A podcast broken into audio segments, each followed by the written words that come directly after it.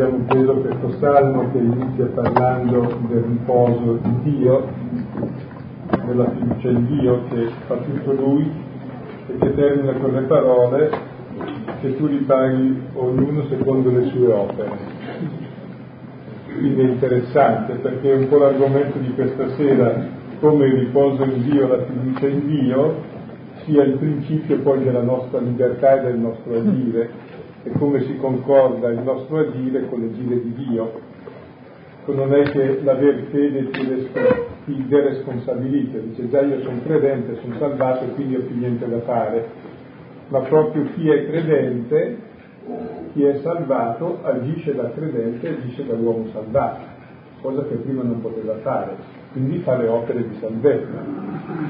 Ed è un pochino il tema di questa sera, appunto, come lo vedremo. Il Signore ruppe e salvezza, roccia di difesa, non vacilliamo, cioè si può vivere, si può camminare, si può camminare nell'esercizio della fede, nel servizio della carità, proprio perché si ha questo principio, questo fondamento che è il Signore.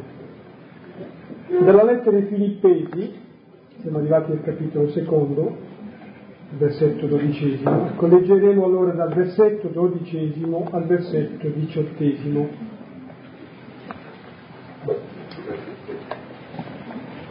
La volta scorsa abbiamo considerato quell'inno e adesso potremmo dire che è una prosecuzione di quel discorso, andando più sul, diciamo, sull'applicativo, però ci sono ancora elementi molto forti e belli di fede e di speranza. Abbiamo trovato il testo, leggo.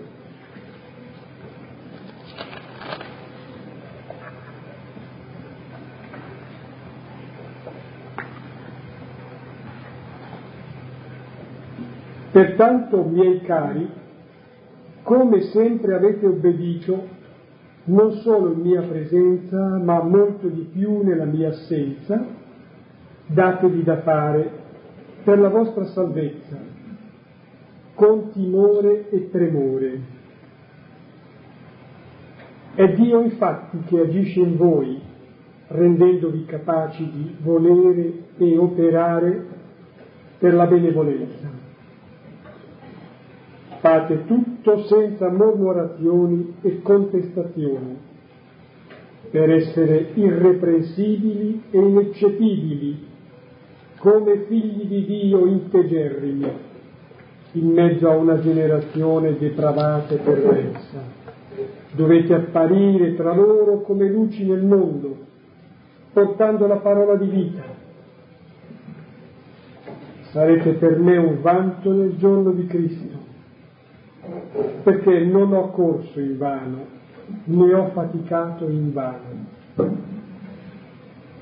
E anche nel caso che debba spendermi come libagione sul sacrificio e servizio sacro della vostra fede, gioisco e condivido la mia gioia con tutti voi. Allo stesso modo anche voi gioite e condividete la gioia con me. La volta scorsa abbiamo eh, visto l'inno cristologico, un po' la sintesi di tutto il cammino di Gesù. E il cammino di Gesù diventa il nostro programma di vita. E c'è una morale cristiana, il principio della morale cristiana non è un'idea, un teorema, un, un principio astratto, ma è la storia di Gesù. È la persona concreta di Gesù il principio della morale cristiana avere lo stesso modo di sentire e di agire. Perché questa sera si sviluppa appunto questo tema dell'agire secondo Gesù. E i primi i due i versetti 12-13 ci presentano appunto la fede, l'ascolto, che necessariamente diventa operativo. E se ascolti la parola, questa parola interfruttifica e non è che la parola e la fede mi tolga l'impegno, ma innesca il mio impegno. La proposta esige una risposta. L'impegno diventa un impegno. l'ascolto diventa obbedienza concreta, se no è un prenderci in giro, cioè se no non hai ascoltato. E non è che appunto eh, ci può essere un pochino un... Noi oscilliamo tra il moralismo, il nostro impegno di prima persona truce, oppure il lassismo, lo spiritualismo vago, non occorre nessun impegno, già Dio mi ha salvato, invece no, cioè né moralismo né lassismo. Ho ricevuto il dono dell'amore, della libertà e della grazia, sono amato gratuitamente, finalmente sono libero e responsabile e capace di amare. Nasce la vita nuova. Se non c'è questa vita nuova non ho ascoltato, non ho fede è il frutto dello spirito questa vita nuova no? e consegue l'ascolto. Ed è una cosa della quale vi sarete anche accorti. Ecco, proprio l'ascolto libera la nostra libertà. La grazia non si contrappone alla libertà dell'uomo, ma fa sì che abbiamo la libertà di avere grazia. Vedo questo che sta dicendo Silvano proprio come in prosecuzione, quasi conseguenza del fatto che ecco, noi crediamo e seguiamo Gesù Cristo che è Dio e uomo. Cioè, ecco, la capacità, il dono che ci dà il Signore, eh, si fa carne, si concretizza eh, nella nostra disponibilità che diventa poi impegno. Impegno che diventa impegno. Con la fede che diventa frutto. E poi il secondo tema li vedremo dettagliatamente, dopo va dal versetto 14 al 16 che parla della nostra responsabilità davanti al mondo, perché abbiamo la responsabilità di essere luce. E quella luce non è in contrapposizione alle tenebre, illumina le tenebre. Così il senso della vita cristiana è dar senso alla vita di questo mondo, il mondo che vive nelle tenebre dell'egoismo, dell'interesse, della vana gloria, dell'uso dell'altro, ecco verrà illuminato dalla, dal cristiano che finalmente fa vedere la vera gloria, che è l'umiltà, il servizio dell'altro, il dono, la creatività. Che praticamente dà senso a questo mondo. Noi tante volte siamo abituati a considerare la salvezza cristiana come un additivo dell'anima religiosa, cioè c'è l'uomo, più c'è un additivo religioso, più c'è un additivo particolare che è quello cristiano, invece non è così. Cioè il cristianesimo presenta la salvezza dell'uomo come tale, se no è fallito l'uomo. Eh, presenta l'uomo realizzato immagine di Dio che sa amare, se no è nell'inferno dell'egoismo e della morte. Non c'è molte altre vie e le stesse vie eh, delle varie religioni che sono vie della legge non portano alla salvezza, portano all'autocondanna. E quindi questa responsabilità davanti al mondo, che vedendo come noi viviamo, il mondo dovrebbe dire è bello vivere così. Il primo annuncio è proprio la nostra testimonianza. Tant'è vero che Pietro nella sua lettera dice e pronti a rendere conto della bella speranza che è in voi. Cioè la gente vede che voi vivete con una bella speranza, ce la vede. E poi rendete conto alla gente che vi domanda. Cioè il nostro stile di vita dovrebbe far sì, deve far sì che la gente si interroghi, ma perché è così ed è così interessata? Allora gli rispondi sul perché. Posso dire una cosa sentita qui a Villa Pizzone, eh, una signora musulmana che eh, era interessata, diceva, sarebbe convertire al cattolicesimo, perché ha conosciuto almeno qualche persona che eh, le dava proprio l'impressione eh, che eh, la religione cristiana sia gioiosa, abbia degli aspetti veramente di gioia e di speranza.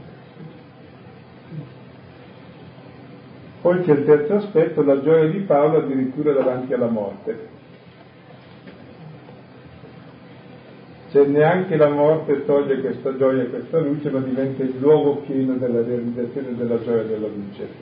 Quindi vedete sono tre aspetti eh, che derivano direttamente dalla contemplazione di Cristo. Allora cominciamo dal primo, il nostro agire, ecco che senso ha versetto 12 e 13, pertanto, miei cari, come sempre avete obbedito, non solo in mia presenza, ma molto di più nella mia assenza.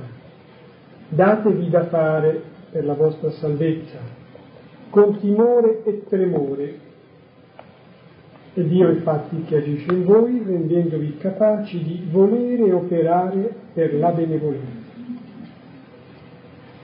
Così dice, se avete obbedito, datevi da fare. Cioè obbedire vuol dire ascoltare la stessa parola, la fede è ascoltare e ricevere la parola. E ogni ascolto implica l'esecuzione, se no non è ascolto.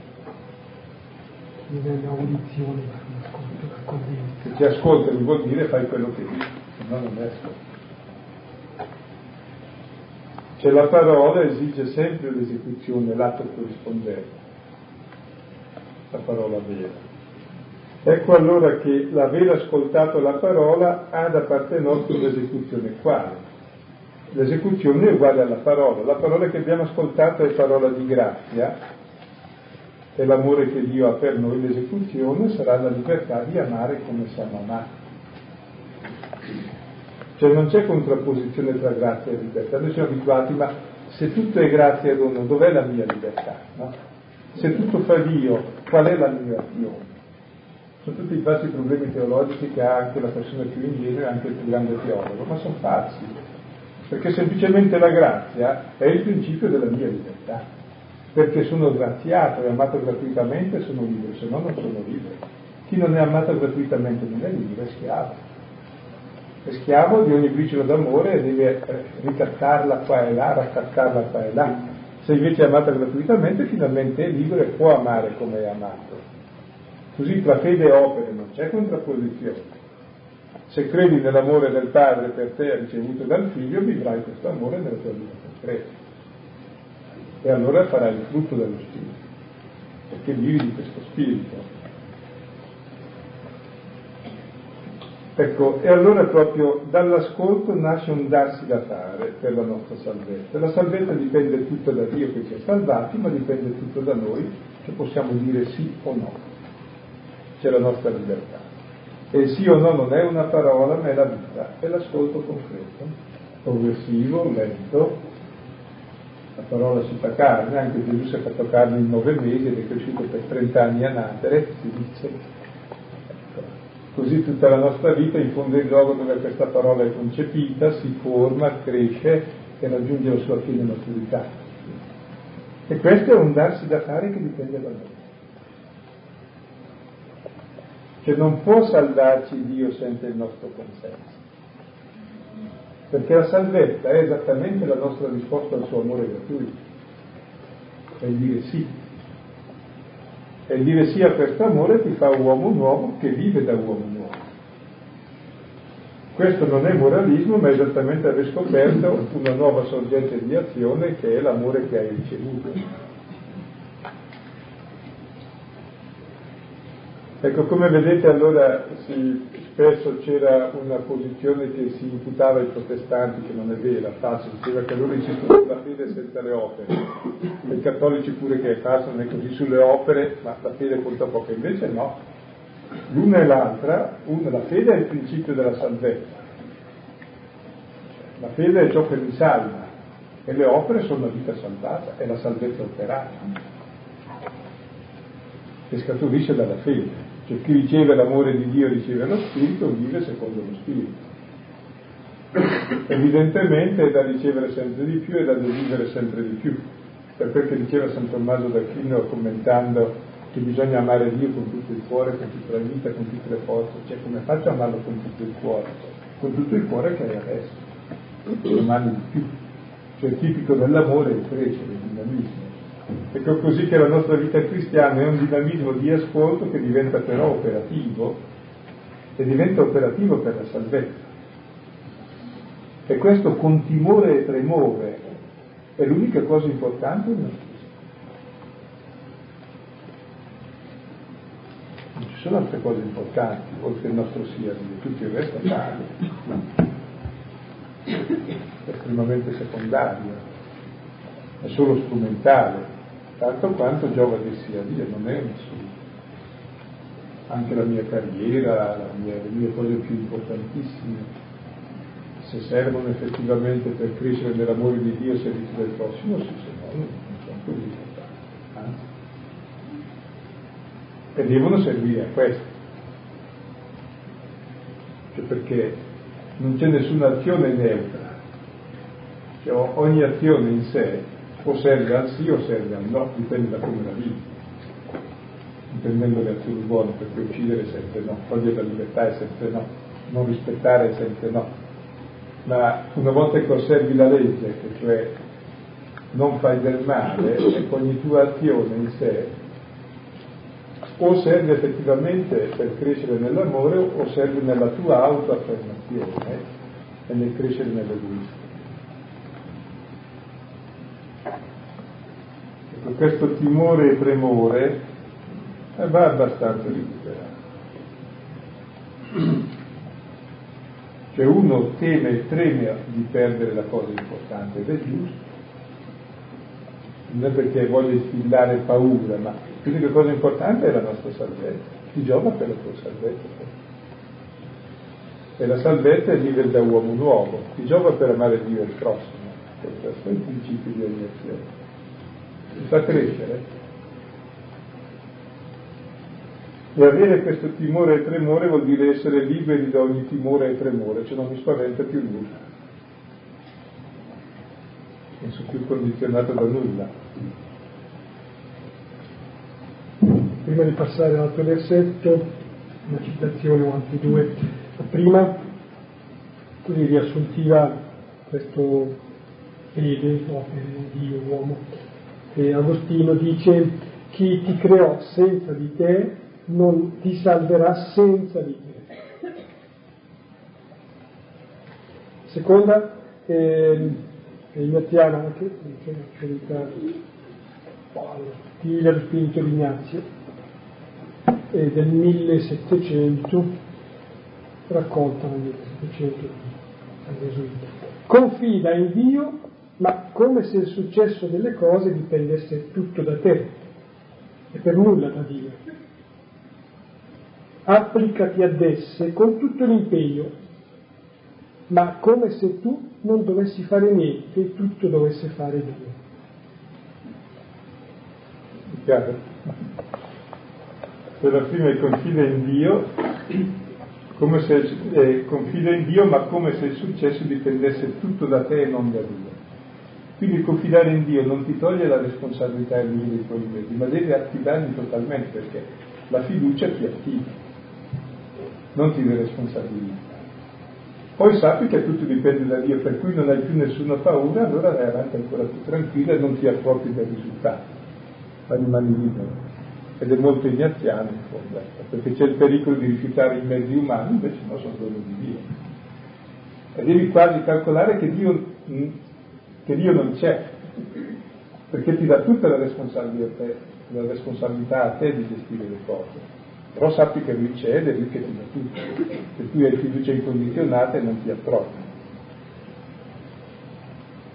Ecco, difatti è lui che agisce in noi. Dio infatti che agisce in voi, rendendovi capaci di volere operare per la benevolenza. Non è che l'azione di Dio si sovrappone alla nostra, ma è un'azione che ci rende capaci di volere operare per la benevolenza. Cioè l'azione di Dio è colei che libera la nostra azione. Cioè come l'azione del sole non è antagonista all'azione del raggio, ma è sorgente del raggio. Così la sorgente dell'acqua non è antagonista a quella del rubinetto, è la sorgente di quella che c'è nel rubinetto. Così tutta l'azione di Dio è sorgente della nostra azione, non antagonista. È Lui che opera. E l'operazione di Dio è renderci capaci di volere e operare per la benevolenza, cioè secondo la sua benevolenza, secondo l'amore. Questa è tutta l'azione di Dio ed è Lui che fa questo in noi. Però è interessante, fa dandoci la capacità. Noi possiamo dire sempre no, non usare. Per questo ci dobbiamo dare da fare per usare questa capacità. Perché Dio rispetta la nostra vita. Come vedete in due versetti allora qui c'è tutto quel gioco molto profondo tra la nostra responsabilità, che vuol dire essere abili a rispondere, la nostra rispo- abilità di rispondere, e la proposta di Dio, tra la libertà e la grazia. Ecco. E mi sembra che Paolo la metta giù in modo molto semplice ma anche molto, molto bello perché l'ascolto della fede diventa operazione concreta, non ci toglie, anzi ci dà la responsabilità, diventa un operare, ma non con affanno, è Dio che agisce in noi, la sua azione è liberare la nostra volontà perché possiamo agire per il bene. Avendo già lui agito così, allora finalmente possiamo darci da fare per agire per il fine e per la salvezza è, detto, è detta la radice del poterci noi darci da fare, dover noi darci da fare. È Dio che agisce in voi. Questa, se pensiamo bene, è davvero una cosa di grande conforto, di conforto decisivo, cioè il fatto che Lui sia il principio, sia la sorgente eh, del bene, della vita, della vita nuova. Perché se penso che debba essere io, se pensiamo che dobbiamo essere noi, e ci troviamo magari poi in un'esaltazione inizialmente, ma poi ci troviamo nella delusione, perché non è che riusciamo a attingere molto a lui, in termini di, di, so, di, energia iniziale, poi soprattutto di tenuta. Mentre davvero faccio esperienza che Dio è Dio che agisce, allora è davvero la roccia di cui diceva il Salmo, è la rupe che, che fa da fondamento, da base. Tra l'altro allora l'importante della nostra vita spirituale è vedere come Lui agisce, in modo da favorire la sua azione l'inno cristologico che abbiamo fatto la volta scorsa ci dà proprio la direttrice fondamentale del suo modo di agire, del suo concetto di gloria e di realizzazione, principio fondamentale di vita. Ecco, poi il risultato di questo agire è per la benevolenza. Ogni azione di Dio porta alla benevolenza, mai alla malevolenza, porta al voler bene, a piacere a Lui. Cioè il principio di ogni nostra azione è piace o non piace a Lui. È il principio appunto di chi ama, piace o non piace alla persona che ama. Se ami Dio come Lui ti ama, piace o non piace? Questo è il per la benevolenza, per il bene che vuoi a Lui. È il nuovo criterio di azione. Adesso passiamo un pochino all'altro tema che riguarda il rapporto col mondo. Versetti 14, brevissimo quello, e 15. Da 14, 15 16. Fate tutto senza mormorazioni e contestazioni, per essere irreprensibili e ineccepibili, come figli di Dio integerrimi, in mezzo a una generazione depravata e perversa, dovete apparire tra loro come luci nel mondo, portando la parola di vita. Sarete per me un vanto nel giorno di Cristo, perché non ho corso in vano né ho faticato in vano con dei suggerimenti molto semplici eh, che ci distinguono dal mondo. Il primo è fare tutto senza mormorazioni, senza brontolare. Non viene mai dallo spirito di Dio la mormorazione, Dio non è lo spirito di contestazione, è sempre satanica la contestazione. Dio fa vedere il bene e favorisce il bene. Noi vediamo sempre i limiti, critichiamo i limiti, così uccidiamo le persone noi stessi limiti.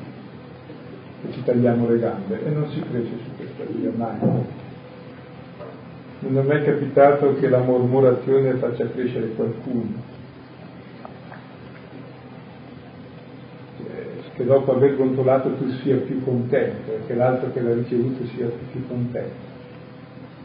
Eppure lo facciamo. E la prima caratteristica è fare senza questo senza alcun grido la mormorazione e i dialogismi, che sono quei dialoghi interni, le contestazioni che noi facciamo tra noi, quelle parole contro e traverse. Ecco, invece agiamo come figli di Dio, perché come figli di Dio? Il figlio uguale al padre e Dio non contesta. Guai a noi se Dio ci contestasse, poveri noi. Dio ci accetta come siamo. No avrebbe colpa lui che è padre, quindi sì, sì, sì, bravo. Ci accetta. E quindi siamo integerrimi, senza macchie, come lui, in mezzo a questo mondo invece che è depravato e perverso. Ecco, il mondo, il cosmo vuol dire la struttura, non è semplicemente un mondo che fa qualcosa di no, il concetto di cosmo indica proprio la struttura stessa del, del mondo e dell'agire umano. Ecco, è un agire depravato, in greco c'è scritto un agire scoglioso, cioè una scogliosi, contorta, tutto ricurvo. L'agire dell'uomo è tutto contorto e ricurvo, persegue infiniti fini e non è mai diritto verso l'alto. E quindi è questa la depravazione nostra, essere ripiegati su noi stessi il principio del dire scogliotico, che è tipico di tutti. Ognuno guarda il proprio ombelico e guarda come tutto si riferisce a sé e come tutto è sbagliato perché guarda te, non è lui il centro del mondo. Ecco, questo è l'agire depravato e poi diventa perverso. Perverso è una parola che è il contrario del convertito, converso. Se invece di convertirsi, andare nella direzione giusta che è il Signore, vai su tutte le direzioni, questo è il senso del pervertirsi. No? C'è la nostra vita che si effonde con infiniti sensi, tutti insensati, senza avere il suo senso. È la vita senza centro, la vita scentrata, che si disperde. Ed è interessante che questo è il mondo, cioè la struttura, una struttura di disordine tutta ripiegata su se stessa. E in questa struttura noi dobbiamo vivere da figli, e allora continua, diventiamo come luci nel mondo. Uno che non è contorto, uno che è limpido, che è semplice, che non è autocentrato e che non è perverso, ma indica il verso, la direzione a tutti, diventa luce per il mondo. Per cui non è che noi dettiamo norme a nessuno, il nostro agire però, se è giusto, deve interrogare le persone diventa luce, luce senso, vita, calore.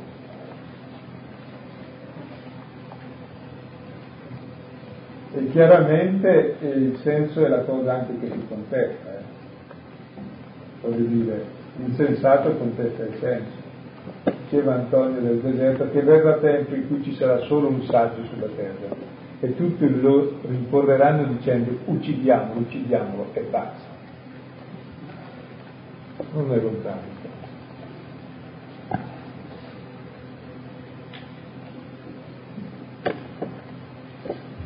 Ecco, e chiaramente sì, sì, viviamo in questo mondo. Ecco, siamo luce ma non perché portiamo noi stessi, perché portiamo la parola di vita per terreno. Non è che siamo in concorrenza al mondo, che odiamo il mondo come nel deserto di Condan dove i figli della luce odiano i figli delle tenebre e ci sarà la guerra e vinceranno i figli della luce, che allora saranno le tenebre assolute i figli della luce, se riusciamo a uccidere i cattivi noi buoni, pensa te, perché siamo tutti cattivi noi. Invece qui noi portiamo la parola di vita, la luce nelle tenebre, magari pagandola con la vita, come facciamo questo come ha fatto Cristo. Cioè noi viviamo questa parola a nostre spese, a nome di tutti i fratelli, e diamo la vita per i fratelli, diamo la vita per questo mondo qui. E questo per me è un vanto nel giorno di Cristo. Il giorno di Cristo è il giorno del suo ritorno ed è il giorno. Tutto il resto quasi è notte, qual massimo è l'alba il giorno da luce è proprio quando viene il Signore. Ecco, e per Paolo questo giorno del Signore sarà un vanto proprio se i, i filippesi vivono come luce, è interessante vantarsi dell'altro. Noi in genere ci vantiamo di noi stessi deprimendo l'altro per sentirci bravi. Qui Paolo si vanta dell'altro, siete voi il mio vanto. Cioè giuisce del bene dell'altro e diventa sua gloria, questo è molto bello. È il più bello dell'amore, ma ti piace il bene dell'altro, godi del, del bene dell'altro. E così non ho corso né faticato in vano. La mia corsa, corso per tutto il mondo e la sua fatica apostolica, proprio è utile perché? Perché porta frutto nei filippesi. Allora, come vedete, qui è rappresentato il rapporto cristiano-mondo ed è il rapporto eh, che si definisce in base alla luce e alla parola di vita. La luce non è antagonista delle tenebre, ma illumina le tenebre. La parola di vita porta vita. Quindi non è che odiamo il mondo, perché è perverso e depravato, ma in questo mondo perverso e depravato manifestiamo il senso, la luce e addirittura, senza pretendere di essere neanche troppo capiti nell'immediato. Perché per capirti dovresti dire sempre le cose che piacciono all'altro, non diciamo necessariamente le cose che piacciono. Piacere all'altro non è buon principio, è il principio della menzogna e della diplomazia, non della verità. Dici perché è vero nella misura in cui può essere recepito e poi l'altro si interrogerà lui. E questo è il semplice che si vede. E prima di dirlo lo vivi. Però se lo vivi con gioia e serenità la gente capisce che così è bello, perché la luce è bella, la vita è bella. Ora vediamo. Io voglio spendere una parola su questo nucleo circa il versetto quattordicesimo. Fate tutto senza mormorazioni e contestazioni, soprattutto le mormorazioni, come radice poi di una un'eventuale contestazione. Cioè, voglio dire questo, che eh, ma la mormorazione prescindere da magari eh, temperamento particolare, da situazioni, la mormorazione è una prova tipica del deserto. Sott'occhio Esodo 17 e la mormorazione eh, e contestazione anche presso Refidim, presso Massa e Meriba. E però bisogna, se la si attraversa, bisogna uscirne. Eh, con la mormorazione veramente è un non essere d'accordo, è un non ascoltare, e però è qualcosa che lega e finisce per, per far morire e uccidere anche. Bisogna uscirne e arrivare alla...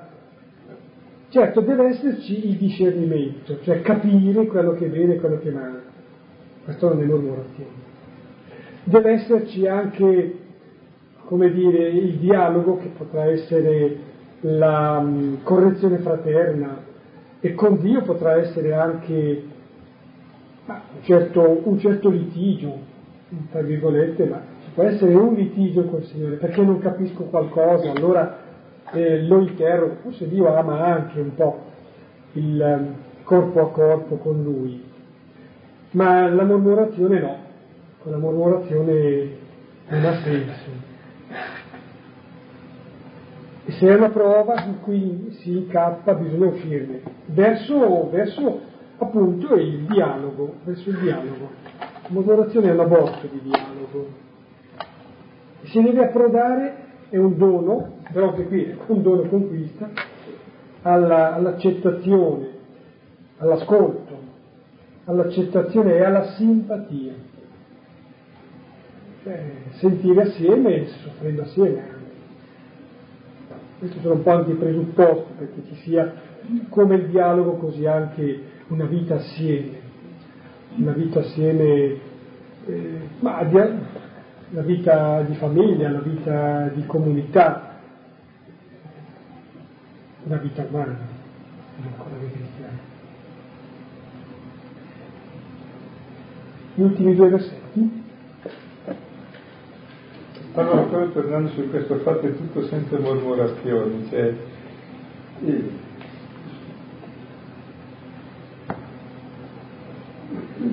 mi sembra che normalmente il bene lo facciamo per mostrare o quanto siamo bravi, quindi come contestazione dell'altro, per di più con mormorazione perché non lo fa l'altro. Certo. Istintivamente il bene è fatto come contestazione e mormorazione. Ed è per sé grave, ecco, perché non è dallo Spirito di Dio, appunto lo Spirito di Dio è di simpatia, cioè di sentire e patire la posizione e il male dell'altro, non di criticarlo, come fa Dio con noi. E lo fa proprio nell'azione concreta, quindi la nostra azione è una forma di simpatia, di comprensione. Sono cose evidentemente eh, sulle quali bisogna lavorare tutta la vita. Credo avervi già detto e forse avervi ripetuto forse lo pensate con voi, il senso del, dell'esame particolare, cioè per concentrare un pochino anche l'energia per una certa ascesa spirituale su questi valori che sono indispensabili, cioè se, non, se non ti applichi non cresci su queste cose, magari faremo altre volte. Tra l'altro notare, risulta ancora meglio poi nei versetti ultimi conclusivi di questo brano, notare come Paolo scrive queste cose, le dice essendo, essendo non in una situazione brillante, poteva avere di che lamentarsi. Invece scrive questo, raccomanda questo, chiede che si viva questo, anzi addirittura parla di gioia poi. 17-18. E anche nel caso che debba spendermi come libagione sul sacrificio, il servizio sacro della vostra fede, gioisco e congioisco con tutti voi allo stesso modo anche voi gioite e congioite con me. Ecco, Paolo parte da una situazione di uno che ha già speso la sua vita come sacrificio nel servizio della fede. Cioè, pensa che forse viene ucciso, è in prigione in attesa del giudizio della condanna. Ecco, se non è la soluzione è la condanna capitale, cosa che gli capiterà comunque, non prima o dopo. Ecco, lui intende questo come l'essere speso in libagione, cioè come un sacrificio sacro, come un atto di culto. La sua vita è tutto un atto di culto. Ed è un atto di culto all'utilità della fede dei filippesi. Perché questa sua vita, che viene tutta spesa a vantaggio degli altri, diventa per lui motivo di gioia. Questa è la sua gioia, che la sua vita è donata fino alla morte. Quindi la morte non è più motivo di tristezza, la morte è sacrificio, ma è un motivo profondo di gioia. Sei uno che dà la vita, sei come Cristo, come Dio. Perché è una cosa che tutti i martiri hanno questa gioia e averla nel martirio quotidiano, nel portare la propria croce ogni giorno, è, è la santità eroica. Se capire, ecco, il valore quotidiano e vivere nella gioia, il peso del quotidiano è la santità più alta.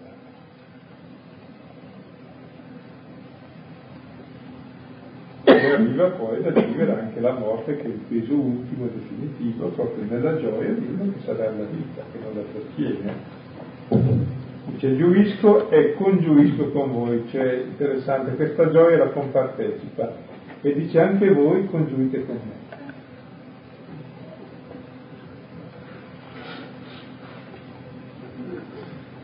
E circa la gioia, come la contestazione non è il segno della presenza di Dio, così la gioia è il segno dello Spirito di Dio. Lo spirito cattivo ti dà contestazione nelle cose buone, anzi solo nelle cose buone, nella contestazione e mormorazione. Lo Spirito di Dio, invece, ti dà gioia anche nelle cose difficili, anche nella morte. Il marino invece dà contestazione ovunque, nelle cose anche buone. La differenza tra gioia e contestazione è la differenza fondamentale tra lo Spirito di Dio e lo Spirito del. Quindi impariamo a discernere in noi due spiriti Dio è sempre di gioia e di pace, mai di mormorazione e di contestazione. E la gioia è il segno della presenza di Dio. Ed è proprio di Dio dar gioia in ogni situazione, anche sulla croce, ed è proprio del nemico cercare di togliere in tutti i modi. E la vera ascesa spirituale è quella di conservare la gioia in qualunque situazione. Ed è quello che qui Paolo chiaramente afferma in modo chiaro e esorta anche gli altri a condividere questa gioia. E su questo anche, però, per esempio, sto oggi parlando con delle persone intelligenti, sensibili, però ecco,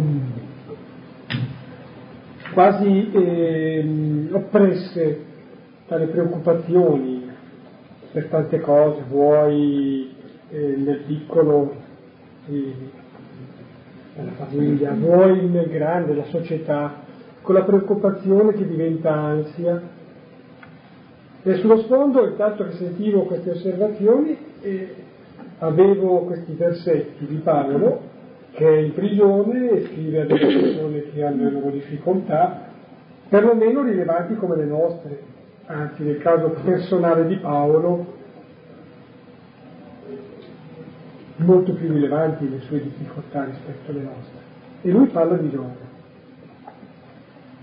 Il discorso è proprio questo, allora, cioè se ascoltare quella che può essere una nostra, una nostra tristezza, una nostra oppressione che è naturale, oppure proprio con anche un certo sforzo ascetico dare luogo a quella che è la gioia del Signore, che non è, eh, si capisce, no? Non è neanche da spendere molte parole, non è una, una forma di insipienza, una forma di, di, dire, di infantilità per cui non si vedono le cose.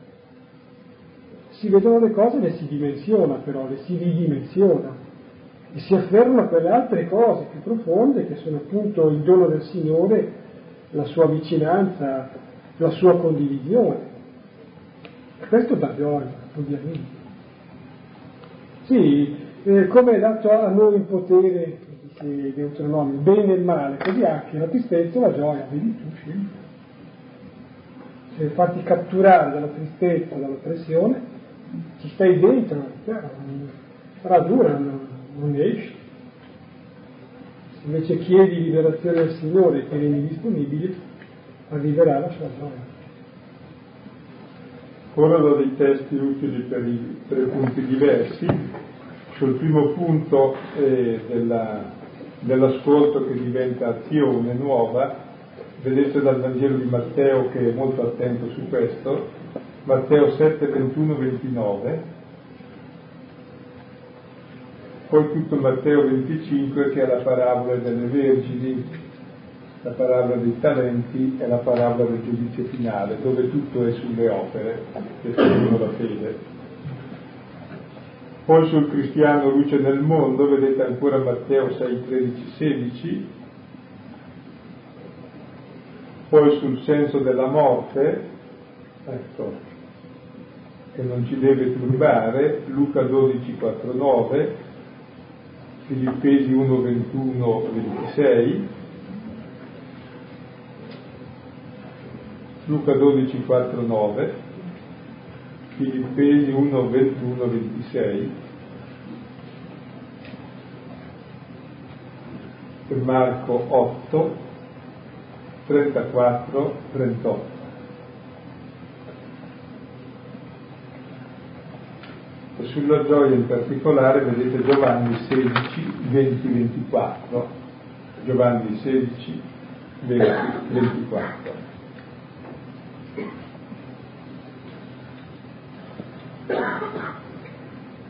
Ecco, direi appunto così molto sinteticamente di stare attenti a una cosa, che la fede diventa ascolto pratico, un ascolto pratico perché Dio eh, ci libera per agire secondo la benevolenza, secondo quel che piace a Lui, che è il principio dell'azione, così diventiamo luce nel mondo, ecco, e poi stare attenti che la differenza tra i due spiriti, tra lo spirito di luce e quello di tenebra, per piacere a Dio piacere a noi stessi, è proprio la differenza tra lo spirito di mormorazione e contestazione e lo spirito di gioco. Lo spirito del mai contento non è da Dio, mai.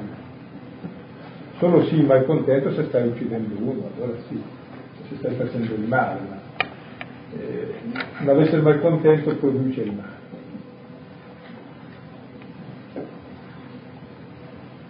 Va bene.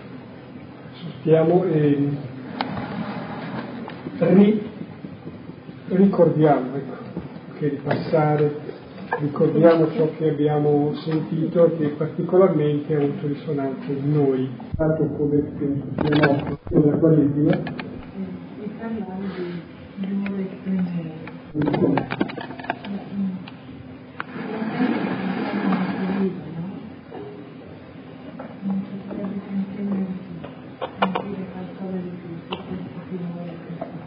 che, che è in fondo un po' ehm, l'interno di una persona, non è che sia questo. Io penso che noi normalmente eh, leggiamo la parola di Dio come uno dei tanti messaggi, come ci sono tanti detersivi, se per timore o tremore, ora l'uno ora l'altro, tranquillamente. In realtà eh, è questione di salvezza e di perdizione, cioè, eh, temere, cioè se uno mi tocca le cose essenziali, io ho timore di perderle, gli effetti più cari, la mia identità, eh, cioè tengo conto, in ogni mia azione tengo conto di tutte le cose che, che mi stanno a cuore. Così la cosa che mi sta a cuore, di cui devo tener conto in ogni azione, è piacere a Dio. E questo è il timore di Dio, cioè tener conto, che ha il peso. Cioè ciò che ha il peso determinante dell'azione è che non vuoi perdere quello perché vuoi piacere a Lui. Questo è il senso del timore di Dio, che diventa la norma concreta di vita, il principio della sapienza. Cioè tieni conto di Dio in ogni azione, per cui ogni azione diventa libera perché è un conto di Dio, se non sei schiava eh, del timore vincente in quel, in quel, momento. Ed è un timore che va accompagnato da tremore, cioè una cosa importantissima, è tutto.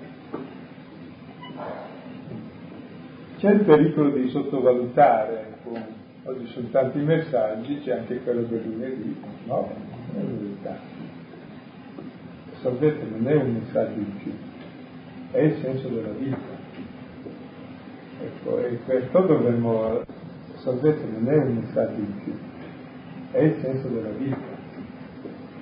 Ecco, e questo dovremmo, a questo dovremmo dare il giusto peso. Questo non toglie nulla alla vita, la fa vivere in maggior pienezza.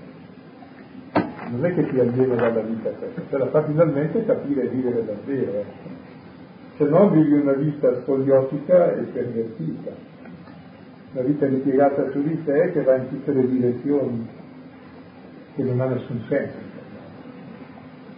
non quello del perdersi nell'egoismo, che istintivamente facciamo tutti così. Allora il timore di Dio è la liberazione da questo, cioè tengo conto di vivere la mia vita. Finalmente sono libero dal mio io, dall'egoismo. Finalmente comincio a piacere a qualcuno che è il principio della libertà. In questo senso, piacere a Dio se non la norma suprema è quel che piace a me, cioè l'egoismo, l'assoluto. Siccome mi piace più o meno tutto, allora sono sempre più ripiegato su di me e sempre più contorto e sempre più in tutte le direzioni.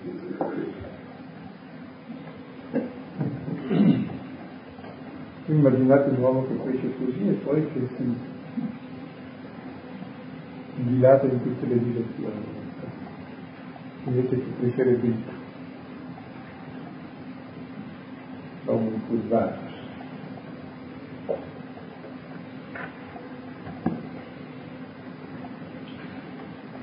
Eh, da chiedere questo timore di Dio, perché è bello, è il timore di Dio libero dalla paura e da, da libertà concreta nella vita.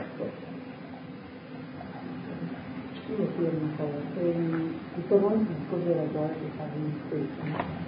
dici che eh, niente che avete difficile di capire la presenza di Dio del Satana oppure c'è una sofferenza quando il Dio è coperto. Non è tanto quello. Vuol dire che il Satana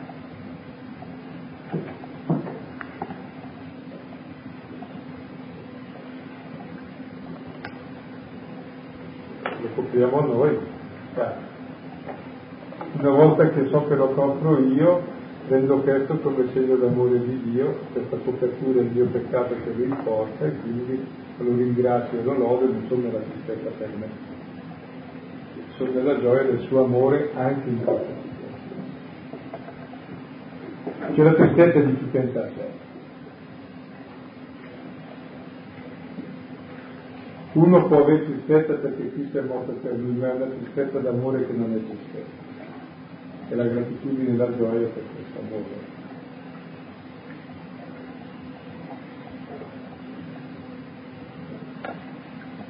Rispetto alla domanda mi trovo relativamente a disagio. Attraverso i concetti, le immagini magari anche bibliche. Io dico in termini proprio di sentire profondo.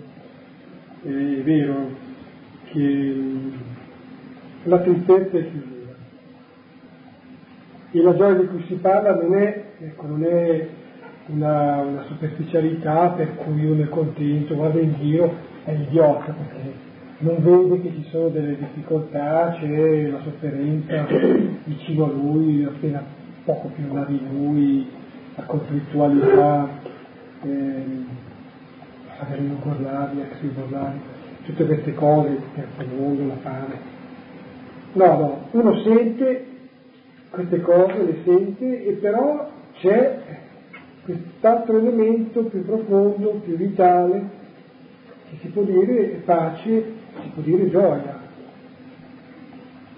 E forse è semplicemente la presenza del Signore, del credere e sperimentare che c'è il Signore lì, presente vive e condivide. Per cui c'è veramente pace, gioia. E poi a livello più di questo sentire profondo che io vorrei. Poi una cosa, la sofferenza non toglie la gioia, è la tristezza che toglie la gioia. La fatica non toglie la gioia, tristezza è la noia che toglie la gioia, perché non sono concetti contraddittori eh, difficoltà, fatica e croce con la gioia, no? Il contrario della gioia è la tristezza, che è un'altra cosa, o la mormorazione, queste cose. Io penso però che non sempre si possa parlare di gioia, perché un povero Cristo che ha dei pensieri terribili, ha una situazione eh, tremenda, avrà la serenità, perché la gioia fare un no? Se uno ha una situazione tremenda non può avere gioia, avrà serenità, pace profonda, ma ridere. Di intendersi cosa significa gioia, eh? eh beh, ma gioia significa qualcosa di, di scottante, almeno per me con le bollicine? Se c'è una gioia che nulla può rapire, neanche la morte. C'è una gioia profonda, chiaramente è la gioia molti sì, è pace, serenità, gioia è un termine analogo, però è comunque il contrario della tristezza. Sì, si può dire però, però c'è la parola cara che sai che è proprio gioia. Si può indire un concorso, trovare il termine giusto, ma naturalmente è qualcosa, è qualcosa di profondo, vero, che ha a che fare con la pace. No, nei, nei casi estremi c'è gioia, per esempio i martiri hanno gioia davanti alla morte. Gesù ha pagato per noi, ma nessuno è Gesù, grazie a Dio, solo lui nessuno di noi è lui. Cioè, lui appunto ha subito quella tristezza che toccava a noi. in modo che noi non siamo più soli neanche nella disperazione, per cui per noi non c'è più disperazione, ci siamo convinti.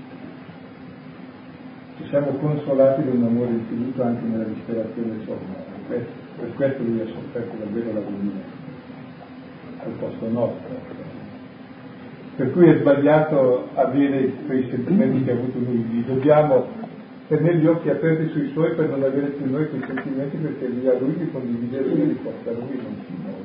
Non siamo più soli, non siamo più disperati, è lui solo che porta l'abbandono di Dio. Noi non siamo più abbandonati perché lui ci ha abbandonato per noi.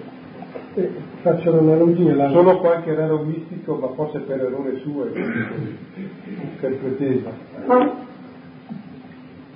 Dai, faccio per.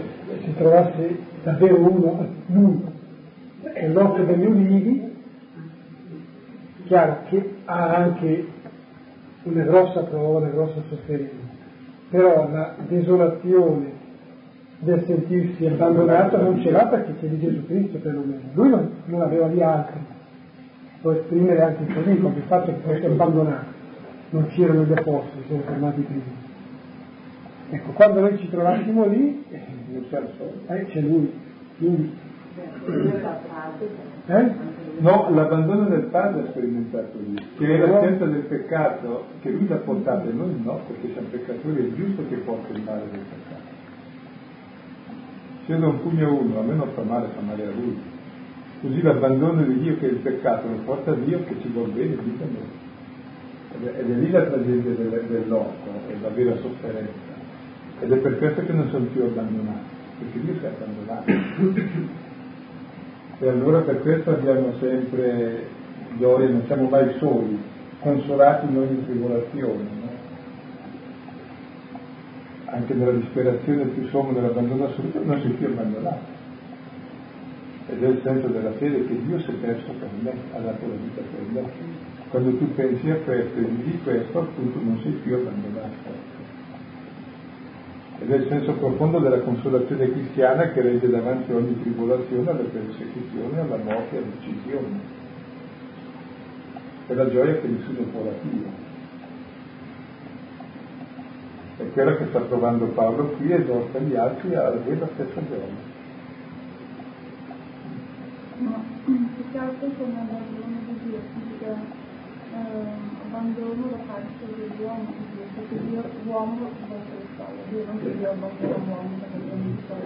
Ma noi pensiamo che sia lui ad abbandonarci, in realtà, come Dio ha nascosto il suo volto per farmi ridere, gli giro la schiena in tutti i modi, e lui appena si mette davanti gliela giro ancora e poi dico lui non mi mostra il suo volto, grazie.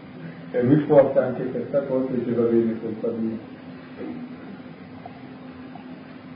Io penso che quando spogliamo la speranza di quella sofferenza, perdiamo completamente, nessuno vede. E poi potrebbe andare bene anche se nessuno per È chiaro. ma nella sofferenza degli altri. Non devi guardare quella degli altri, perché quella degli altri non la conosci Anche che non io penso che sia, che ci sia solo la fede, insomma. E la fede non serve la gioia, può dare pace. Ma ci sono dei periodi che devi fare nella sofferenza, Sì. non puoi dire che sei nella gioia, che forse nella serenità, nella pace perché credi, oltre ogni evidenza. Ci può essere anche la gioia, sostengo, ma è il livello ultimo di questa pace, ma la pace è già, è Ecco, già tanto. questo che c'è questa sofferenza. Per fede io posso anche essere serena in mezzo a una grande sofferenza, ma per fede. E la fede non è mai qualcosa che ti, che ti dà concretamente. Tu ci credi che abbandoni. Ma è qualcosa di più senti dentro che non sei abbandonato, e questa è la fede. Cioè, non è soltanto che tu credi, anche nei casi estremi credi, però normalmente è qualcosa di più, cioè realmente se ti spiego davanti alle sofferenze degli altri, alle vostre sofferenze, se analizzi bene, sono due, uno è la mia impotenza che non posso fare niente, e quindi è il senso dell'orgoglio, frustrato. Il sì, orgoglio è anche Allora, voglio- compassione anche, non sempre. Dopo, dopo compassione, dopo compassione, cioè perché proietto i miei in me, dico, oh Dio, se capita anche a me così. E queste ambiguità bisogna riconoscerle ci sono. Sì, sì, ma queste cose ci sono. Mentre quando tocca a me queste cose non ci sono più, normalmente ho più forza e più serenità. Perché devo essere umile, perché tocca a me, più smontato il mio orgoglio, non c'è più tante proiezioni da fare perché ce l'ho io. E, allora, e quando uno ha la prova c'è anche la, la, la, grazia. Mentre su quelle degli altri io non ho la grazia di portare il peso degli altri in questo senso. Posso mostrargli compassione, ma perché non faccio più questi giochi di proiezione, questi delirio di onnipotente? mi sto vicino, con semplicità sapendo non poter fare nulla. Ma non è che mi carico di cose, non sono Cristo.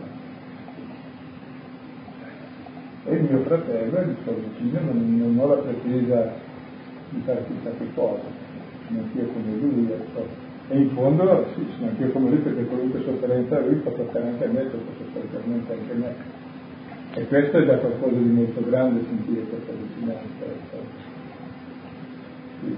Però appunto direi quando tocca a me personalmente, ecco, sono sicuro che il Signore dà la grazia eh, del portare questa cosa, e la fiesta evidentemente.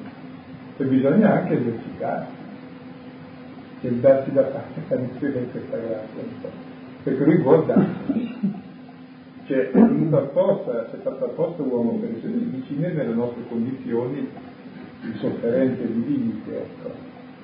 In modo che in quelle condizioni noi sperimentiamo la consolazione se non siamo più soli. Poi si può discutere sul termine gioia, che vera data sono le persone che hanno prova maggiore.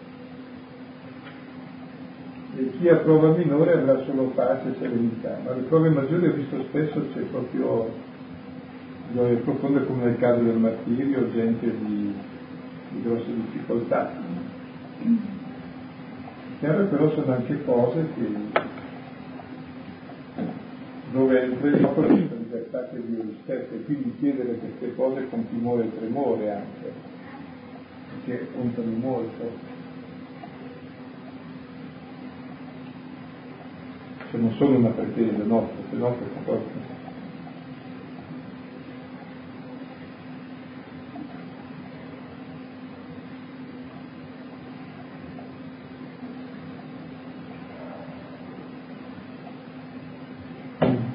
di cose. La prima è che se abbiamo avuto esperienza accostando delle persone che hanno sofferto, è vero, eh, ci si accorge che chi soffre, ma non solamente persone di fede, cioè di provata fede, di provata virtù, chi soffre è in una situazione particolare, si capisce? Non è la mia situazione, la mia situazione è come meno trasparente, è molto più mediocre, l'altro è solamente perché è come sulla croce e allora vicino qualcuno. E ricordo delle persone che eh, tu dici ma come fa e quella persona dentro trova qualcosa che è davvero più che pace, qualcosa anche più di serenità.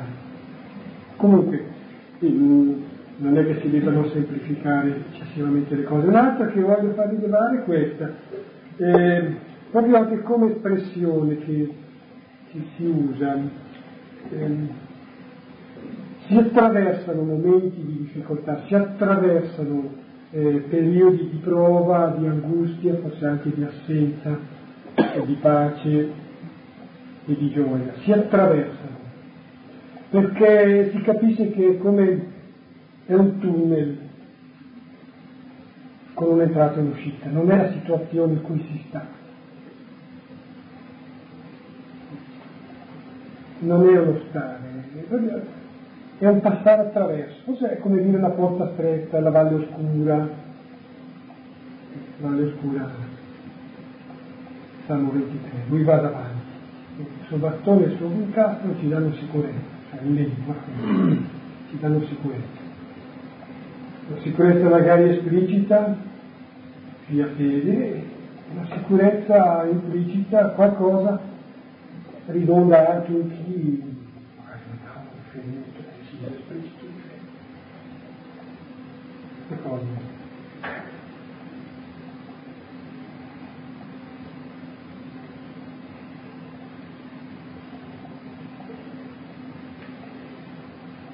qualche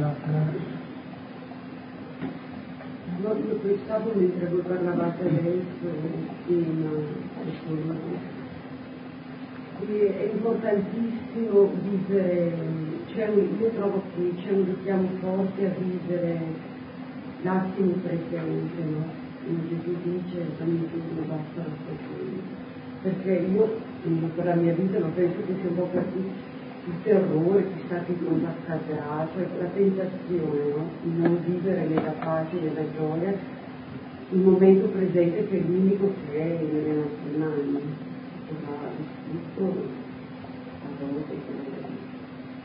Quindi è un po' questo il messaggio che io colgo da persone malate terminali, da malati. C'è un richiamo forte a vivere il momento presente. E poi riguardo l'egoismo che si diceva prima, eh, io sento che tantissimi non sono consapevoli di essere egoisti. Eh, è normale così, invece eh, perché siamo nelle tenebre. E essere nella luce è il cammino di sede. Allora nella luce tu intuisci che la verità vi farà liberi, che essere figli di Dio è essere nella verità. Esperimenti, perché questo lo tocchiamo con mano, come questa parola diventa tangibile, vera, vivendo le beatitudini. Cioè nel momento in cui si vive la gratuità, la, la, la dedizione, qui oggi veramente si ha il centro. Quindi questa parola diventa viva, vera.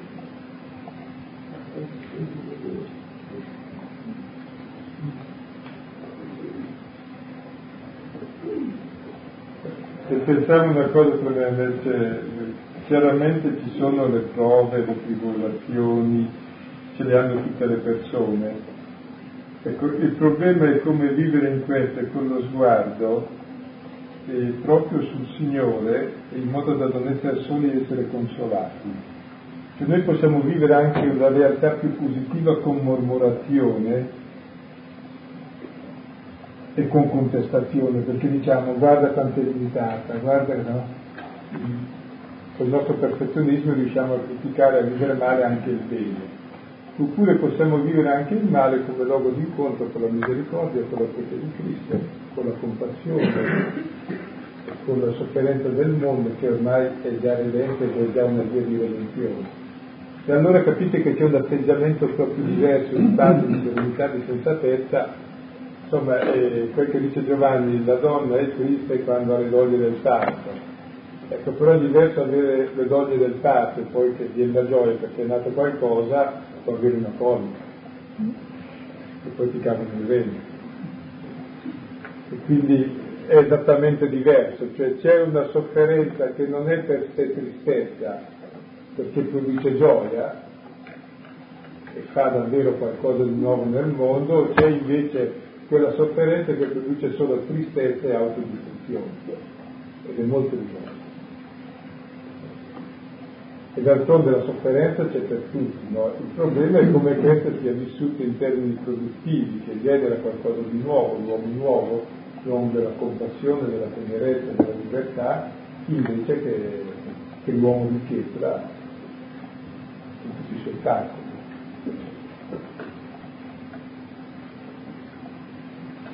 Io volevo da ringraziare ancora stasera perché mh, ha confermato certe cose che mi, sembravano un po' strane. Io credo di aver trovato la gioia più grande dopo aver passato la difficoltà della morte di mio marito. Credo che è stato il regalo più grosso questa cosa, cioè aver dato senso a questa, a questa morte aver continuato un rapporto con una persona che era in, in un'altra parte. No? Io quella gioia di cui parli tu la capisco molto bene, perché l'ho vissuta lì. E credo di avere la, la, la, la grazia proprio di accorgermi quando la rivivo poi eh, nella sofferenza, quando trovo molto giusto quello che dici tu, molto spesso la sofferenza è per la mia onnipotenza, cioè quando davanti a un male che io non posso vincere sto proprio male ma proprio capisco di stasera come è proprio vero che questo è, è maligno, no? Sono proprio d'accordo che la gioia è il frutto vero di Dio. E un'altra cosa molto bella era invece questa luce che non è contro le tenebre, mentre invece insomma, ci piacerebbe tanto che queste tenebre non ci fossero. E invece ci sono, vanno accolte, accettate e l'unica possibilità è di accendere nelle nostre tenebre proprio questa luce che li illumina e, e li fa, mi toglie lo spavento, mi toglie la, la, la difficoltà, il peso. Quindi ringrazio il Signore di quello